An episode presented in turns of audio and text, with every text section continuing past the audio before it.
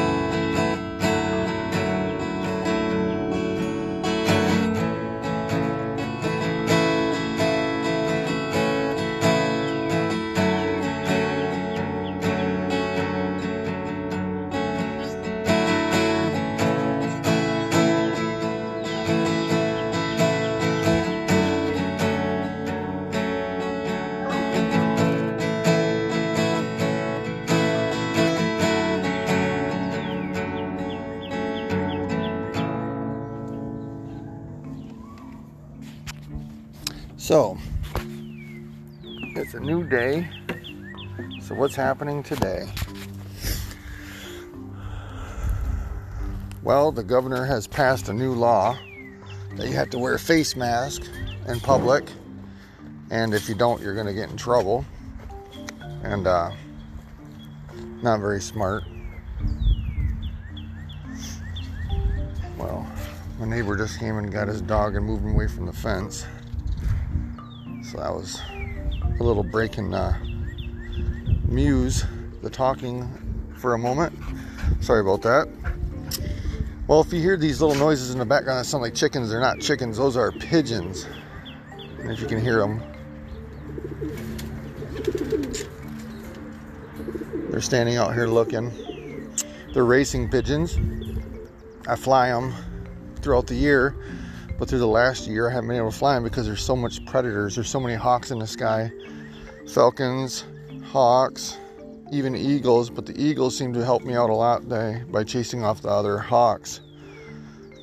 Crows are also a friend. They uh, badger the hawks and keep them away. I've been able to see some pretty interesting things by flying these pigeons. I've seen eagles come down and grab rabbits, fly over my head at the same time crows would be attacking the eagle, and the eagle didn't even lose focus. Came down and still grabbed the rabbit. As he's being attacked, he just flies up in the air, comes right over top of me, and it was during a pretty windy day. It was a really windy day, actually. And uh, as he flew against the wind, he flew off into the sunset. And I recorded it all, so someday I'll put that footage up. I got lots of good footage of falcons coming down and chasing my pigeons and hawks and I've had some hawks come right down and almost attack me holding on to baby pigeons. They're pretty brave when they're pretty hungry. And they don't care who it is. You don't get in the way of their food. Okay, back to our talk. So, today, how are you feeling today? How have you been? Is these podcasts helping you out any? I hope I'm adding to your life and not causing grief because I don't want to do that. We have enough grief in this world. We have enough grief as we live this life. Dreams shatter, hopes show up, and then hopes fade away sometimes. Like we talked yesterday, friends, sometimes you put lots of stock in friends and all kinds of dreams and plans, and those don't work out. So, one thing I've learned the only thing that matters as a constant in my life is Jesus.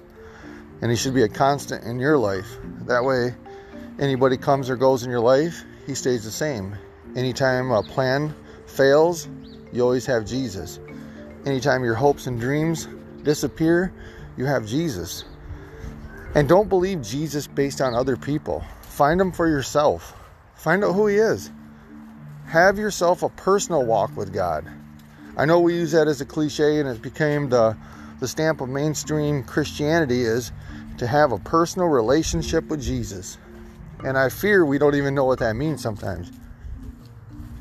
What is a personal relationship? Is it personal when you base your walk on everybody else's feelings? Is it personal when you have to act a certain way to be involved in groups of people? Is that personal? Or is the personal that we're talking about that you stole away some time alone and you talk to him? You appreciate him. You get to know him. You know him in the fellowship of his suffering, something we do not like and we don't like to feel is pain. And one of the greatest ways I found out who Jesus was is through pain and suffering. It's through trials, trying of my faith. It's through lost hopes and lost dreams and when you put the harness or the yoke of this world on your shoulders, and teachers in school tell you you will never amount to anything, parents might tell you you're you're the worst kid, you're rotten. They might call you names. You might have had the worst childhood, and and compared to your friends, they just don't understand. And you might have went through some really bad things. Well, Jesus knows and you say, well, how does Jesus know? Where is Jesus? How is he in our lives if there's so much suffering and there's so much pain? Well, there's a consequence all the way back from the garden in the very beginning. And you say, well, that had nothing to do with me. No, but this shows you how connected we are as human beings. That the choices of some people do affect many others. And that's why the choices and consequences that you do on a daily basis affect many people. You might not think they do, but look, an innocent person may suffer because of the consequence of something you chose to do or because of some things that you choose to do and it affects an innocent life out there because you have rights, you have privileges, nobody's going to tell you what to do, and that's no way to live a life. And you know, one thing I've learned being a Christian with Jesus is there's no there's no real family tree type thing. You know, there's no like seniority just because you were born into this. Just because you were born into a Christian home doesn't give you instant ticket into heaven. It don't give you that golden ticket like the Willy Wonka and the Chocolate Factory, looking for that golden ticket to get inside. And I think some people they just have a shortcoming in life. They don't ever try to get to know Jesus. They don't ever try to get to know who the King of Kings is and the Lord of Lords, the one who made us, that created us. You know, let's take a pause there for a second and think about something. You know, for the last few generations, we have been bombarded with this public school, government, institutionalized thinking that we came from monkeys. Well, I'd like to ask you, how's that experiment went. Because all these monkeys that you so-called call people as monkeys, you have to drug them to keep them in your presence. To indoctrinate them, you got to drug them. They have to conform to the way you want them to by force. You force them to do all these things. You force them to think a certain way. You brainwash them through the media. You brainwash them through the textbooks. You've taken history away. You've taken away all kinds of logical, free thinking away from people. You lock them up into institutions. You jail them if they grow up and they, they are so called rebels, rebels. You take the kids and you punish them in schools. They sit in a desk all day long and they're bombarded and you say, oh, we don't do that. You have to do that to be a civilized person. Okay, does a civilized civilization brainwash people all day with ads? All day. That's all you see is ads, advertising, advertising, advertising. And those advertisings are hitting emotions. They're attacking your emotions, your feelings, your thoughts, everything about you. They tell you what you need when you didn't even go looking for something. They they tell you what you have is outdated and it's broken. You need to get a new one. And we keep chasing and chasing and getting more. We go to cars. We go get new cars. Our car has nothing to go nothing wrong with it. It's just outdated. We got to keep up with the Joneses. We got to have the new latest truck, the new latest car, the new latest whatever, motorcycle. You got to keep it up. You got to have this. You got to have a bigger house. You're not happy with the house you have. You got to have more rooms. You got to have more, more. You got to have the latest fashion. You got to walk around with fancy purses, fancy coats, fancy, fancy, fancy. Now, don't get me wrong. I like to look good, and I think you should look good. But there's a line that goes from looking good to just fitting in with the crowd. And you no longer become an individual, you know, you lose your identity and you wonder why you're lost in life. You've lost your sense of purpose, you've lost your direction, you lost your focus, and you wonder why you're having troubles. You wonder why you go through life and you feel unfulfilled. And so let's get back to our subject Jesus. He's the only thing that can fulfill you. He loves you. He loves you more than you love yourself. Eventually, I'm going to put my testimony up on this podcast. I just haven't been had a chance to really focus on and record it. I've told my testimony many, many times over the pulpit, many times on the street, many times to people. I'm not ashamed of my testimony. My, my testimony has made me who I am, and the Lord bought and purchased my life. And if it was not for the Lord, I would not be here today. So I owe Him everything. And I love the Lord. And I know you do too. But sometimes I have to do some thought provoking words or things in, in this podcast to get you thinking because I want you to think. I want you to think as free thinkers. I don't want us to walk into a socialist type mentality where other people have to do it for you. We don't let other people do stuff for us. Have we made the church into a socialist society where we have one person come up as a leader and they're required to do all the work. They're required to do all the stuff, all the learning, all the teaching, all the correcting, all the chasing. And if you haven't noticed over the, the course of that, folks, because that wasn't the plan of Jesus, he didn't call 12 disciples and do that to them. He sent them out. He said, Go. Go and make disciples. Go. I give you everything you need to go out there. Go and do it. He didn't say, Go sit in a building and tell them to come don't beg people to come to a building, a building that can never fulfill anything except its own desires and needs because now we're seeing the need the needs that that building has put on people. And I've never been one that loved the building. Always loved the people in the building. And always reached for the people outside the building. So, don't get caught up on institutions today. Don't get caught up in a socialist society way of thinking because I'll tell you a couple of the downfalls of it is because when you're in a socialist society, those at the top, they fend for themselves. They take care of their family, their friends, and that's all they take care of. And they say they do all the gathering and all the resource gathering and all the you know this distribution of resources to the people because they they have to think for them. They have to do it for them because if they didn't do it, the people couldn't do it for themselves. Well, that's not freedom, folks. And that sounds a lot like the church of the living God nowadays. The church, and I say that with quotations, because that's not the church that Jesus designed.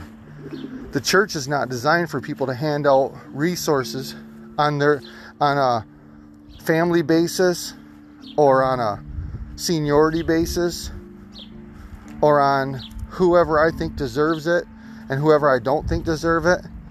That sounds a lot like Pharaoh and it sounds like a lot like Egypt, the place where God brought his people from.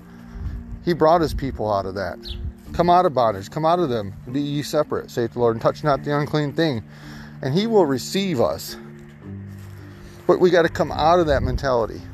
You can't be thinking like that. And sometimes our actions, we do it in our family. We run that kind of government in our house. And we wonder why our house doesn't work. We wonder why we're not happy. Because on paper, it looks like it's supposed to work. All the knowledgeable people, the smart people told us this is what we're supposed to do and it's supposed to work. But when you put it in real life application, when you leave the petri dish and you leave the scientific room and all the lab where it's all clean and everyone's got their coats on and masks and everybody's got a controlled environment, things seem to work pretty good in a controlled environment. But take that into the real world when you have obstacles and you have situations that you didn't expect. All of a sudden, your experiment and the equation you've formulated doesn't fit, doesn't fit the plan. Has that been your life?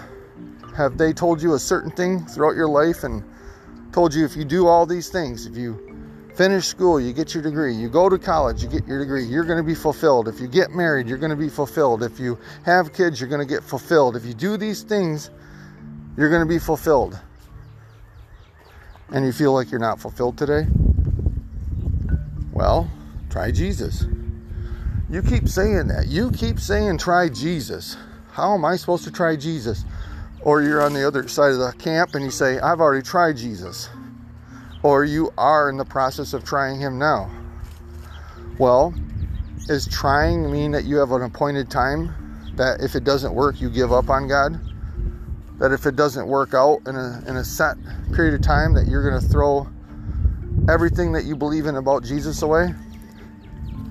And you're going to discount all of his word and discredit him? Because I could say the same thing about this evolutionary theory that Darwin came up with. Seems like that thing fell apart a long time ago. They're not really pushing it as much as they used to. You don't hear it on a big push like they they're forcing it down our throats in school, trying to make us think that we were evolved out of a monkey. And they're spending so much money and resources trying to find the missing link. The missing link. Could you imagine if they spent that kind of money looking at the Bible? Looking at the written Word of God? Could you imagine how much farther along we would be if we really believe some of the things we say? We don't judge people on the color of their skin, but the content of their character. If people really believe that, how much more unity there'd be in the world. Because we don't judge people on looks, we don't even judge them on merits because some people are afforded luxury and things that others are not, and that gives them a head up in life. And uh, it's just not fair sometimes, but life is not fair. We don't work on a fair basis. We've already covered the socialist government.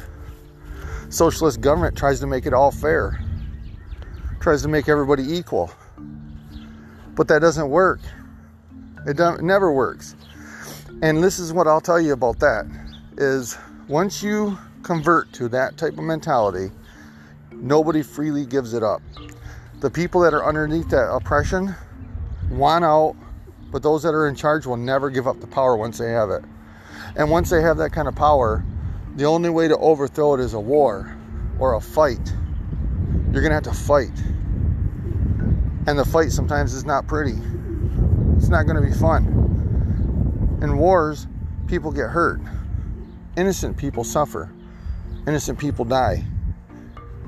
What are you saying? We're going to war? No, I'm not saying that. I'm talking about your spiritual walk with God. You know, sometimes that innocent kid inside you died or was punished because some of the choices you've made, and that child that's inside of you, that's still alive, that's still inside there waiting to come out, that's just in a prison cell, This is just waiting to be free again to be able to dream again, to have great desires and great creativity that you could color like a chalk on a sidewalk and not care what you were painting because you didn't care but inside your mind you you saw maybe a flower or a tree or a house or you drew your mom and dad and it was the greatest thing to you. You had the most fun. You were the most fulfilled. Until somebody came along and says hey that doesn't look right. That's not the way it's supposed to look why are you doing that you're stupid you shouldn't do that i'm better than you and they start to do things like that to you and all of a sudden you start to cringe inside you start to realize, wow, what I thought was fun is not fun. What I thought was a dream is not a dream. But I'm telling you today to hold on to your dreams. I'm telling you today to look past what people say to you. I'm telling you in the face of people cutting you down, telling you you'll never amount to nothing, I want you to stand up. I want you to stand up on your own two feet. I want you to look ahead. And as you look ahead, I want you to take a moment to look up in the sky. And when you look up in that sky, I want you to say, Thank you, Jesus. Thank you for believing in me. Thank you. And from this day forward, I'm not going to let others judge me. I'm not going to let others, others control me. I'm not going to let them think for me. And if they don't like what I'm doing, as long as it's not illegal and it's not against your word, God, I'm going to keep on doing it. And with that, stay blessed.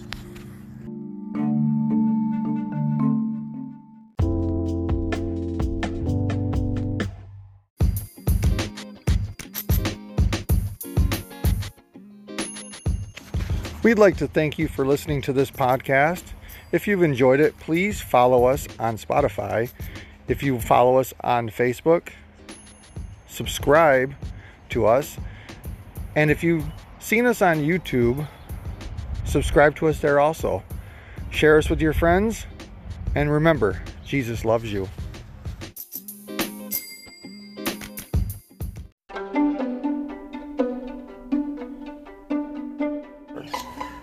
Hey, everybody. Jesus is coming back soon, so stay prepared.